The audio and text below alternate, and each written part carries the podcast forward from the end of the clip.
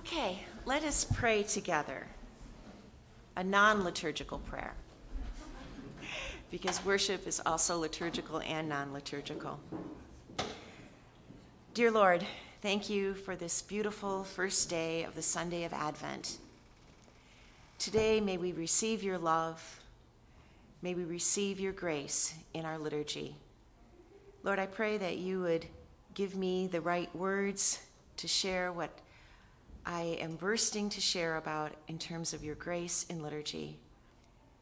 I thank you for this opportunity and I bless you, Lord, in Jesus' name. Amen. Okay, so grace in liturgy. This is the topic that I guess I signed up for it, but it was on a list. And when I thought about it, getting ready for today, I thought, grace in liturgy.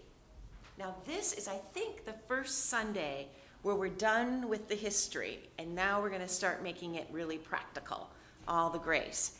And this is these teachings the next few weeks are all based on this book, Grace in Practice, a theology of everyday life by Paul Zahl. This is a fantastic book. It is not it is so readable, it's so accessible, it's not a heavy book of theology. So I thought, okay, so I'm going to be start talking about grace and liturgy Let's see what Paul Zahl has to say about it. So I looked for the chapters. Okay, let's see here. Grace in politics, grace in war and peace, grace in singleness, grace in. Wait a minute. There's no grace in liturgy. What am I going to do? well, hopefully, because I've studied liturgy, I can figure it out. But what I like to do then, if I'm using a book like this, is I say, okay, what does Paul Zahl, whoops, wrong way. What does Paul Zahl say grace is? And then perhaps we can get to what grace is, according to what he says. And of course, I have all my theological definitions, but I really liked what he did with it. So he sets us up in the first chapter by telling us about the law and the failure of the law to change people. The law was instituted as a covenant between God and his people. It was kind of a manual here. This is what I want you to be, the kind of covenant people I want you to be. Will you follow this? But built into that was grace. But the law, the people of Israel were not able to say yes, to accept that grace. So Paul Zahl says, today, we as Christians, the law and grace, what do we do? And he says, there must be another way to accomplish what it purposes the happiness and goodness and patience and kindness to which it aspires. And he says that that other way is accepting God's grace. And he defines God's grace this way grace is being loved when you have nothing to give in return. So the failure of the law to change people, and there must be another way. So he goes on to talk about how grace is what he calls one way love. It's grace is being loved when you have nothing to give in return. And we know this from Scripture. The grace of the Lord Jesus, the love of God, and the communion of the Holy Spirit be with all of you. So, one thing we know about grace from here, anyway, is that it's not an individual thing, it's a corporate thing. And he goes on to describe how, for us in our lives, if you think back, if you take an inventory of your life and you think back, the moments that you were perhaps the happiest or had this moment of joy, it didn't come from within yourself. It came from someone outside loving you. And when I thought about that, I thought, yes, that makes so much sense. The moments of joy that I've had in my life is when I have felt truly loved, either by God or by someone else that was very close to me. So, in that sense, I do really embrace what he says about grace being receiving that one way love. But today we're talking about liturgy. And liturgy is, as many of us know, it's a way of responding back giving God love back. So, what is liturgy? And this is a very famous saying. You've probably, many of you have heard this lex orandi, lex credendi, which basically means, um, it basically means that what we pray is what we believe, or right belief leads to right worship. But I really like what oops back here okay i really like the way aidan Kavanagh turns it around.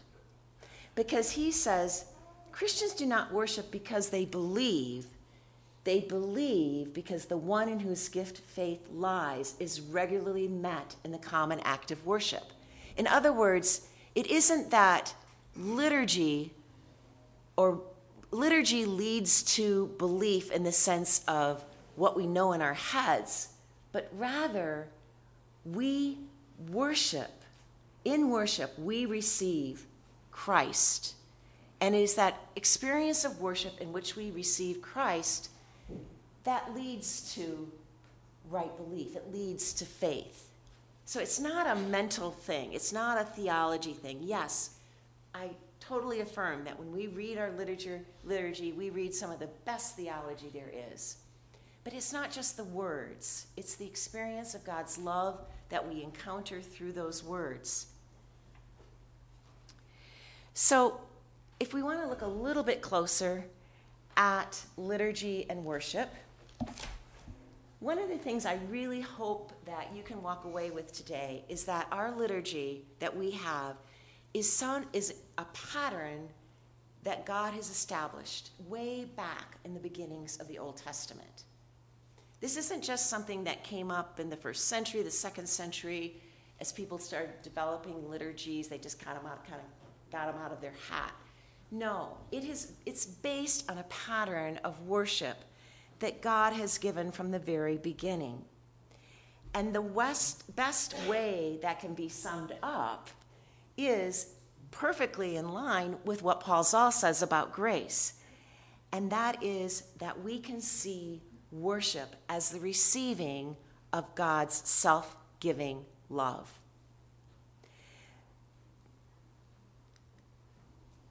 So, liturgy and worship is a vehicle of grace, and it has been God's communicative nature to always initiate a response in us, to always initiate that response. We can see this, the whole of salvation history as a self giving of God. Because it is God who has always taken the initiative to approach mankind, humankind. He called Adam and Eve in the garden. The central event of the Old Testament narrative is the calling of Abraham, and Abraham responded in faith.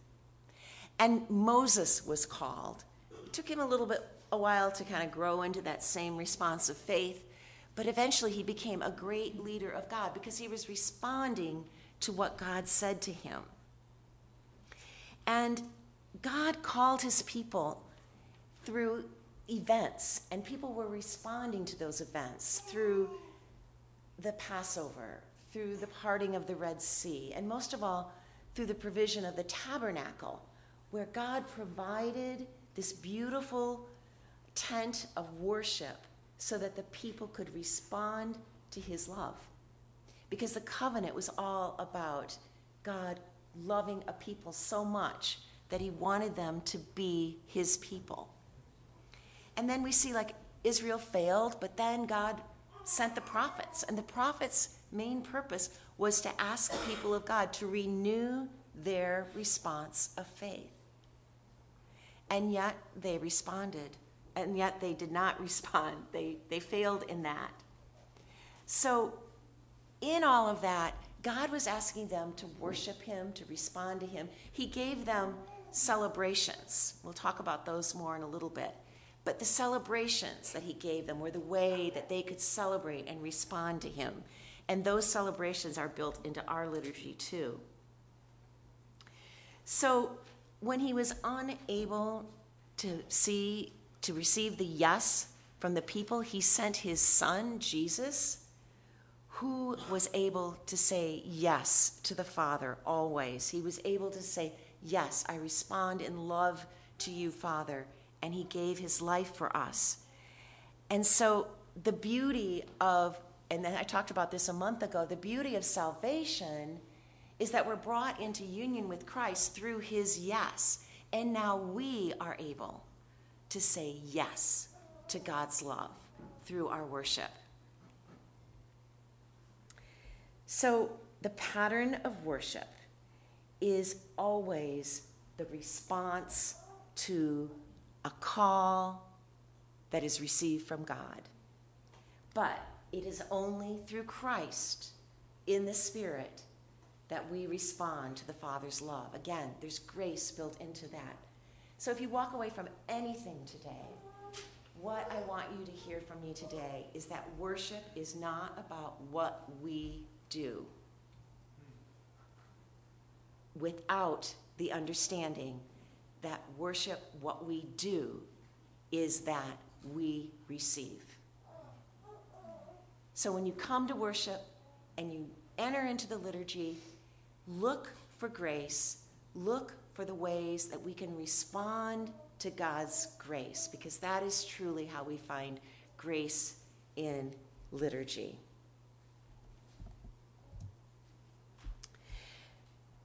So, why liturgical worship? And liturgical worship is not the only way to worship, but I believe that there is a built in grace in liturgical worship because, again, I feel that we in liturgical worship, the words are there for us to respond to. We don't have to work it up in ourselves. But there, ha- there is other ways that liturgical worship, I believe, are really important. And that is because liturgical worship in itself is a small s sacrament. It's a sacramental means that we receive God's love. It's a material thing in a sense. It's words, it's symbols, it's pictures, it's things, it's color. Um, it's all these things that are embedded into human life, but that lead us into worship. So I want to remind you what a sacrament is an outward and visible sign of an inward and spiritual grace. And in that sense, worship is that is a sacrament. And it is the best way to look at it, I think, is that it's a divine and a human celebration in which Christ has ordained that the things of the earth bring us into union with Him in the unity of the Holy Spirit. We don't have to do it ourselves. We can worship God in many ways. I can worship God in my prayer closet with just one candle and nothing else, yes. But if I didn't have all of this, I don't think I could do that. Because this is the way I'm built, this is the way we are as people. So, another thing that I want you to understand is that when we talk about word and sacrament, we don't want any false dichotomies. Often I will hear things like, well, in order to really worship God, it has to be a nonverbal experience because words are just words, and words get in the way of experiencing the real thing.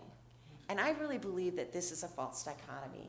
I think that instead we should look at worship as more than verbal, not nonverbal, more than verbal. And there's a reason for this. And I, I love this quotation from Jurgen Moltmann, Moltmann and that is that we often perceive more with our senses than we realize or was in, intended. Sensory perception requires conscious interpretation, for often enough, it precedes the conscious interpretation.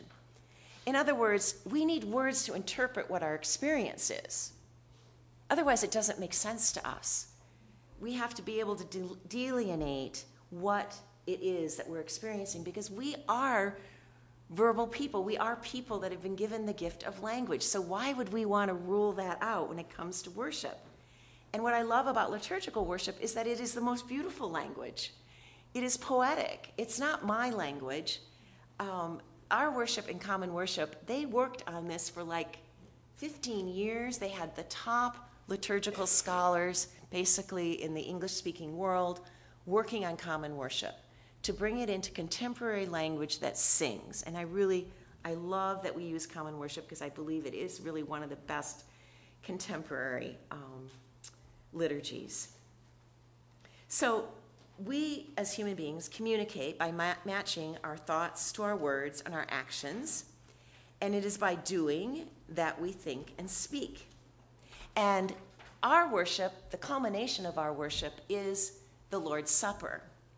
And the Lord's Supper is that supreme act of worship because it involves body, mind, and soul, both cognitive thinking and sensory perception. It moves the worshiper from the realm of thought into the realm of experience. So, one of the things that is really interesting is that, oops, sorry.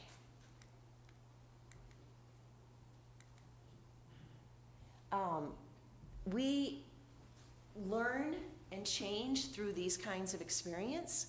There's been a lot of research now into neuroscience, and I always love to read things that's, that just confirm the fact that the way God set things up is just such a gift because we know it's how our brains work now. And there has been um, a lot of work um, on how the brain receives and stores information, and that when we receive information in more complex experiences, like not just reading, but doing something like liturgical worship, doing something like the sacrament, where we are not just hearing words, but we're doing things, we're receiving, we're visualizing, all of our senses are involved. That that kind of experience makes it easier for our brain to remember and to receive that information. And so Rob Moll, who used to come to our church, um, wrote a book about this. He said that when worshipers stand, kneel, and raise their hands and cross themselves or bow their heads, they are adding neurological richness to their experience. Their experience becomes more powerful and more likely to promote change. And I have experienced this myself because I think I related to you a month ago that for years I struggled with grace and law. And it wasn't until I started regularly practicing um, communion every week that that all began to begin to make sense to me. And I really believe that part of that was because my whole body was involved. And God always designed it that way. And we're going to look a little bit now at Israel. Um, another person that some of you have probably read, we love what we see. We love what we worship. Oh, okay, we, um, Jamie Smith's book, We Love What We you are what you love. Yes, right. And he's written a lot of books on liturgy. And he talks about human beings as liturgical animals, which some people have found a little offensive at, but we are liturgical animals. His point being is that we all have liturgies. If you look at your life, you have patterns. I would assume that uh, many of us, when we get up in the morning, we have kind of a typical pattern. Mine is grab the cup of coffee. Um, that is a liturgy. We all have liturgies in our lives. It's just what liturgies are we practicing? Is it, and, and Jamie loves to, he has this great illusion, if you've read any of his books, about the liturgy of the mall and talks about the whole liturgy of the mall. And that's a liturgy that we practice. And what does that pra- liturgy teach us? Consumerism. So, what does our liturgy teach us? It teaches us that God loves us. So, God's gift Liturgical patterns are built into God's provisions for worship from the Old Testament to the New. So, what I'd like to talk about here, really briefly, because I think it is so kind of awesome, is how our worship has been formed from the beginning of God's relationship with Israel when He gave them the law. That the law actually provided patterns for worship that we still practice today. There was a lot of grace in the law. Um, so, there's always been, we've always had sacramental structures and events the burning bush, the rainbow, and the whole sacrificial system set up for covenant keeping, keeping in the Old Testament, for the people of Israel. Those are also sacraments. And here I'm drawing a little bit on my friend uh, John Calvin, um, who believed that Old Testament sacrifices were actually um, sacraments. He called them sacraments. He called the Old Testament sacrifices the sacraments. So, a little bit about them. What we usually hear about sacrifices is that, you know, the people were given, um, you know, these means of having their sin atoned for. So it was kind of a really like a, oh my gosh, you know, dress up in the sackcloth and give this animal. It's all about like repentance and sin and groveling, but that actually isn't really true at all. That isn't what was really at the heart. Because for every sacrament, every sacrifice in the Old Testament was accompanied by a meal. Did you know that?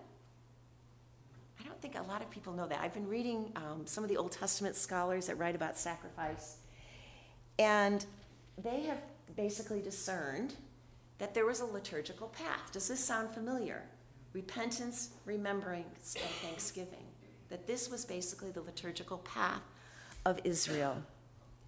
And that these sacrifices, always what they were to signify, was our fellowship with God, and that they were essential for community formation and identity. Any of this sound familiar?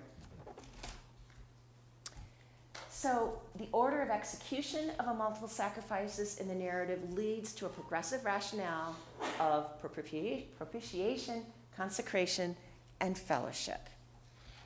Repentance, offering, thanksgiving, and fellowship. So, the burnt sin, this is just to walk through this really quickly. Um, this was the usual pattern when there was a festival, a Jewish festival, of the kind of sacrifices that were offered. First, the burnt and the sin and the, the um, guilt offerings, which are the ones we know so much about, because they signified that God is holy and we can't approach Him without there being a sacrifice. And for us, it's the sacrifice of Christ. Then there was the grain offering. And what the grain offering was really about was guess what? Remembrance. Um, this offering was called the memorial portion for the Lord. And what was to be remembered had depended on the type of offering, but the general intent was to remember the Lord's blessings and provision. And then we have the peace offerings, which was thanksgiving for peace with God and the communal meal. And what was really unusual about the peace offering as the peace priest and the people ate the sacrifice. Because eating the sacrifice symbolized that the people had been forgiven and that God's grace and fellowship was present, that the people had made peace with God. In the peace offering, God is the host and having received the gift from the worshiper, which was the self offering symbolized in the animal, the God gave himself back to the people in a renewal of physical and spiritual life. So, again, this is a pattern 2,000 years ago, and it's a pattern that we have today. So, when someone tells you that the Catholic Church invented liturgy, um, talk to them a little bit about um, Leviticus. Okay, so um, there is another aspect built in to all the Old Testament sacrifices and celebrations, and that was these were all liturgical acts of remembrance. So, what were the things that Israel was remembering? They were remembering, remembering in the sacrifices. They were remembering they had sinned. They were remembering, most of all, that God had forgiven him and they had fellowship with him. The Passover. This is moving into the place where God started providing celebrations for the people. Um, so, people of Israel marked time by the remembrance of sacred history.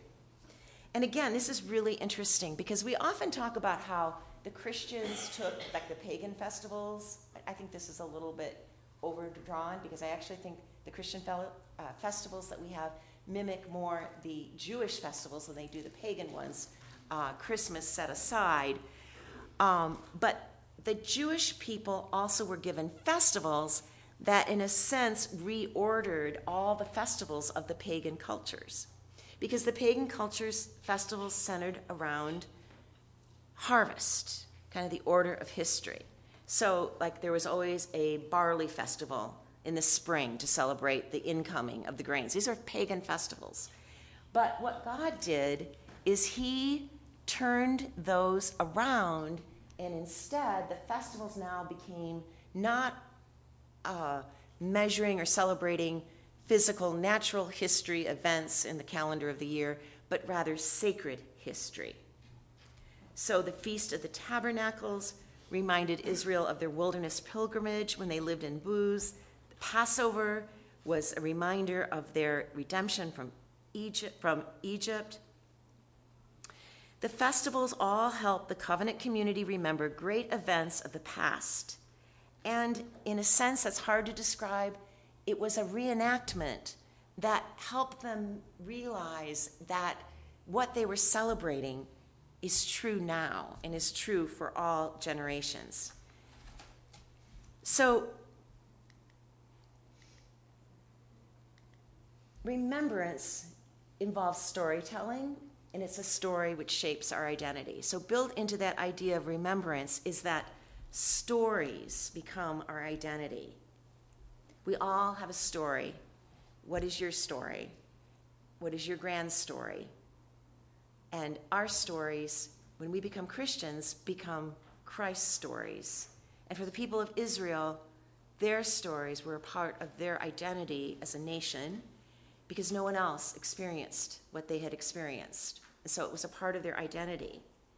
And so, in a sense, when the people of Israel they celebrated and they read their holy scriptures, they opened up their holy scriptures, and they heard that they were inside the story.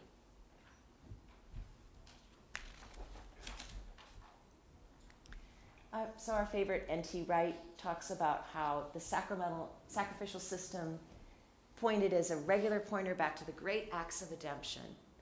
And just as Israel's celebrations speak of her reconciliation with God, we also are inside that historical eschatological phenomena in our church calendar year we are doing the same thing. Today is the first day of Advent, where we are not just celebrating the incarnation, but we're also looking to Christ's second coming.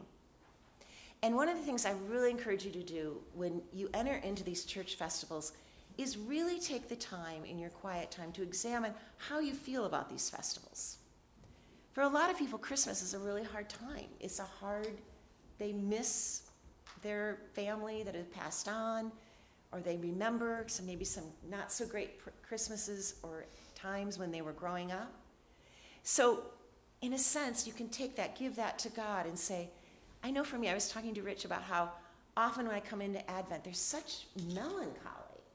And I'm supposed to be happy, right? No. Well, no, I got to take that. I'm feeling melancholy. I have to look at that. I can't try to be something other than I am. But then I was thinking, you know, it fits in a sense because we are, as, as um, Matt preached this morning, there is a lot of darkness around us. And there is kind of this melancholy ache for it to be different. So, in the celebrations, in our church calendar, we need to be really living that. Not just, oh, we know about that, that's this, but we need to actually be finding ways that we can identify with the story that's embedded in the celebration.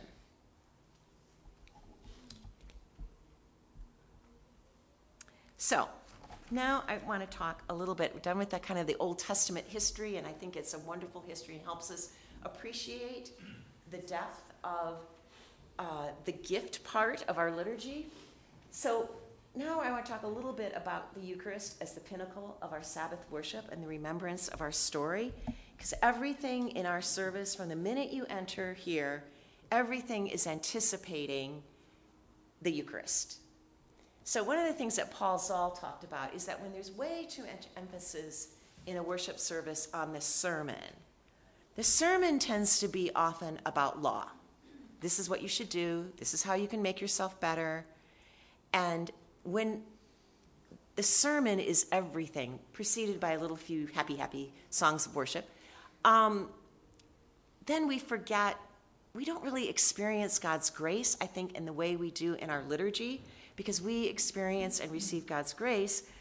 Ultimately, the ultimate experience of that is the celebration of the Eucharist, where we celebrate our union with Christ. So, Rowan Williams says, Holy Communion, then, is the way in which the soul of the gospel story is played out in our midst. This is our story. So, in the Eucharist, we remember salvation history.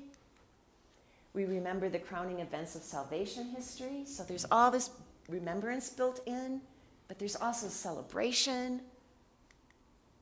And most of all, we become guests at Christ's table, just as the disciples did in their post communion meal.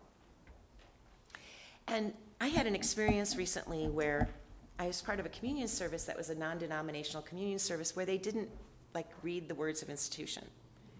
Um, they were like, this is kind of like a private time. We're not going to have any words. Um, we're just going to celebrate communion. And there it is. There's the bread and the wine. And go up and have at it. I mean, they said it a little bit more nuanced than that, but that was kind of the message. And I was like sitting there oh my gosh, they didn't say the words of institution. This is like, you know, this is like 2,000 years of church history. They just thrown out. They would. And then I thought, okay, Mary, calm down, calm down.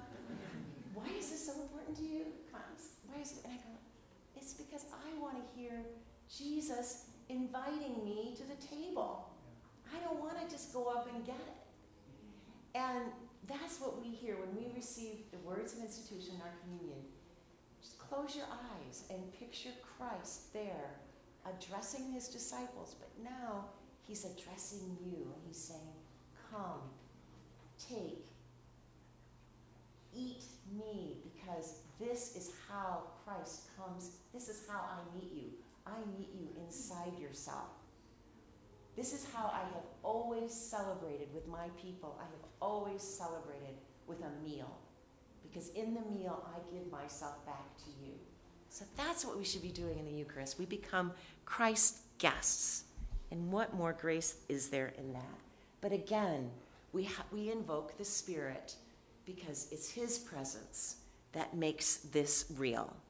No other thoughts, no magic hocus pocus. It's the Spirit. And then we experience ourselves as the community of the King in union with Christ in each other.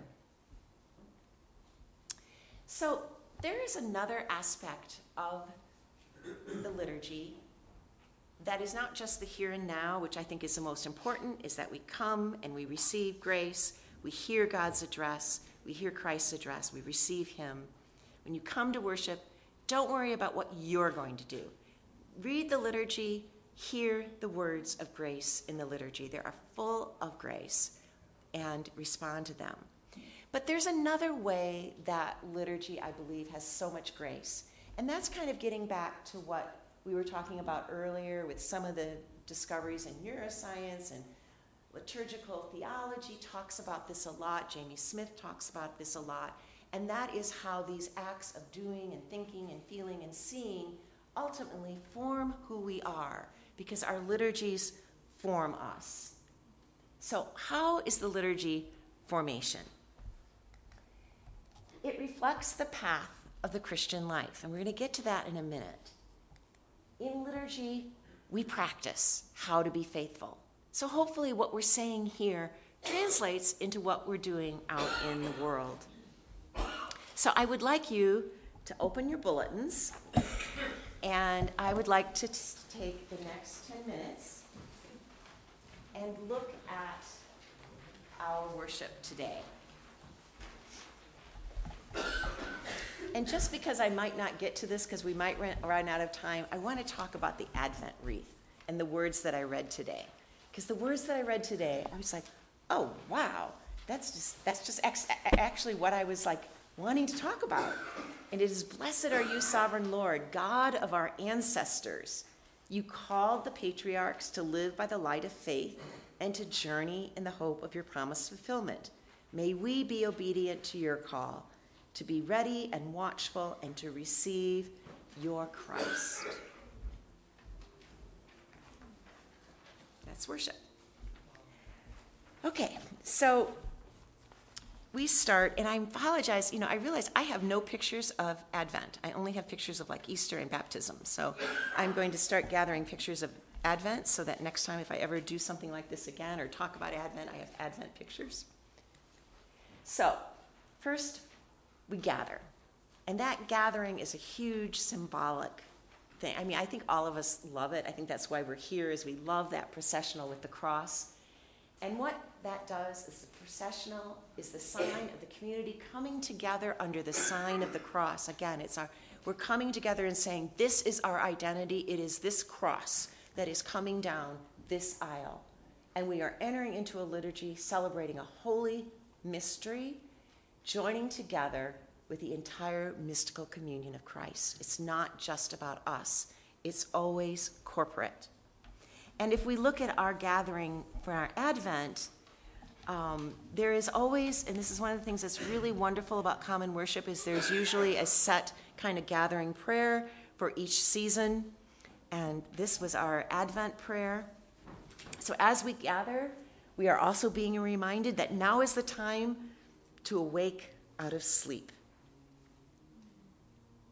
And it's in our songs together that we're joined together in that unity.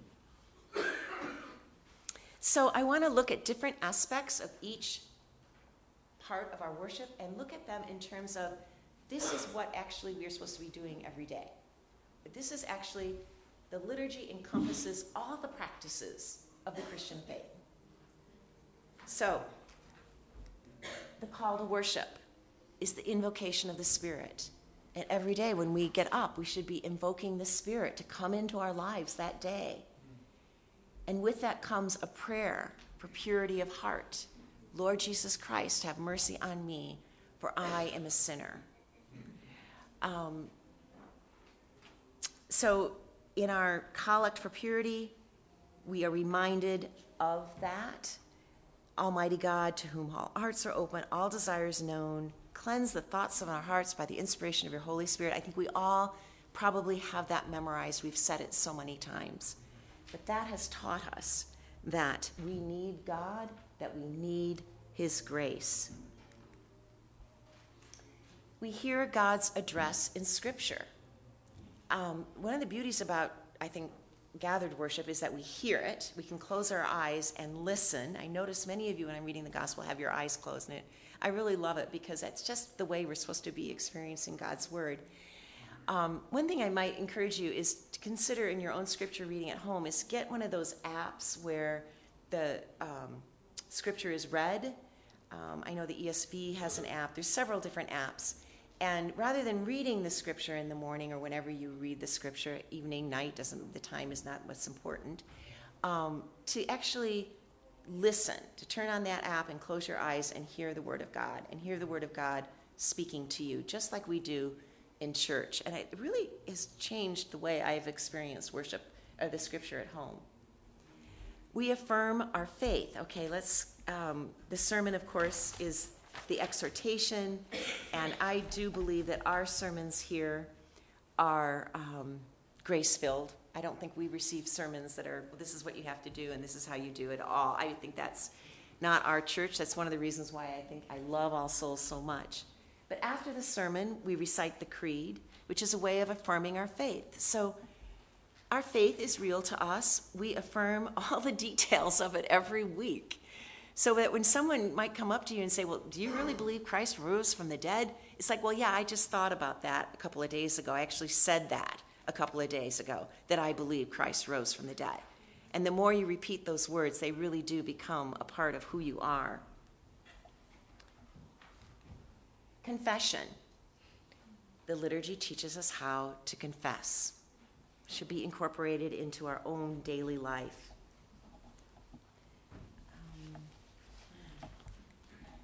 And the peace teaches us how to see and accept peace. The peace of the Lord be with you and also with thy spirit. It's a way of practicing that when we come into encounter with our Christian brothers and sisters, we acknowledge the Spirit in them. Not just that they're a nice friend, but that actually they bring Christ to us and we bring Christ to them. We exercise generosity in our uh, gifts. So you can just kind of see this path that is basically this liturgical path, which is the path of our Christian life and practice. So, the Eucharistic prayer, let's look at that a little bit more closely.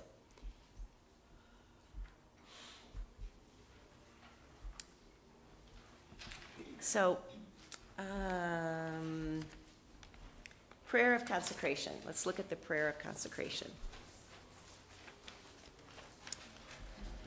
Oh, I meant to also say that when we hear God's word, it's also an act of remembrance because many times, especially in the Psalms, we hear salvation history repeated so that these Psalms, the way Israel worshiped, part of their worship was remembrance and celebrating. Um, and today, it was just a beautiful song, again, about God coming to us in his salvation. So but let's look at the prayer, Eucharistic prayer.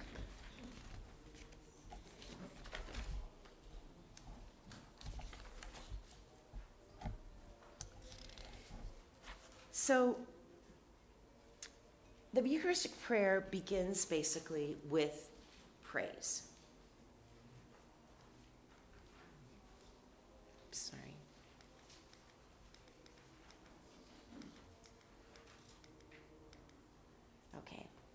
Um, praise and supplication. Lord, you are holy indeed, the source of all our holiness. Grant that by the power of your Holy Spirit and according to your holy will, these gifts of bread and wine may to be us the glory, the body and blood of our Lord Jesus Christ. So there's the praise and the supplication that these gifts through the Holy Spirit would be the body and blood of Jesus Christ. And then we have the remembrance component. In the same night that he was betrayed, took bread and gave you thanks. He broke it and gave it to his disciples. Take, eat. This is my body, which is given for me. Do this in remembrance for me, of me. And again, don't think of remembrance as just like a reenactment it's not a reenactment in that sense. It's a reenactment in the sense that it is bringing the past into the present and saying, what happened 2,000 years ago is still present and effective for me in this room. So our remembering marks our acceptance that this is also true today of us, that we have been given the gift of Christ. But then there's also a self offering in this, similar to the offerings of Israel. Um, so go down just a little bit, kind of into the middle of this uh, prayer of consecration. We offer you this, our sacrifice of praise and thanksgiving. We bring before you this bread and this cup, and we thank you for counting us worthy to stand in your presence and serve you.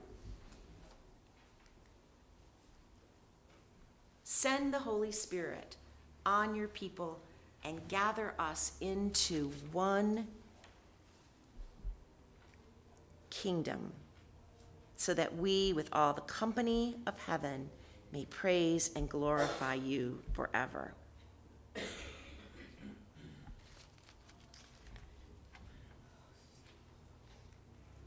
So we receive Christ in the bread of wine, we receive his love and in the closing procession, we respond in praise and thanksgiving. So, this is our liturgical path that we celebrate every Sunday. And there is the grace in this pattern that helps us not only receive it today, but also hopefully helps us learn how to practice and remember that tomorrow and Tuesday and Wednesday because it has been given to us and we've responded back to God's love. So that's all I have for now, but I want to leave room for a few questions. We have about five minutes for questions. One minute, oh, sorry.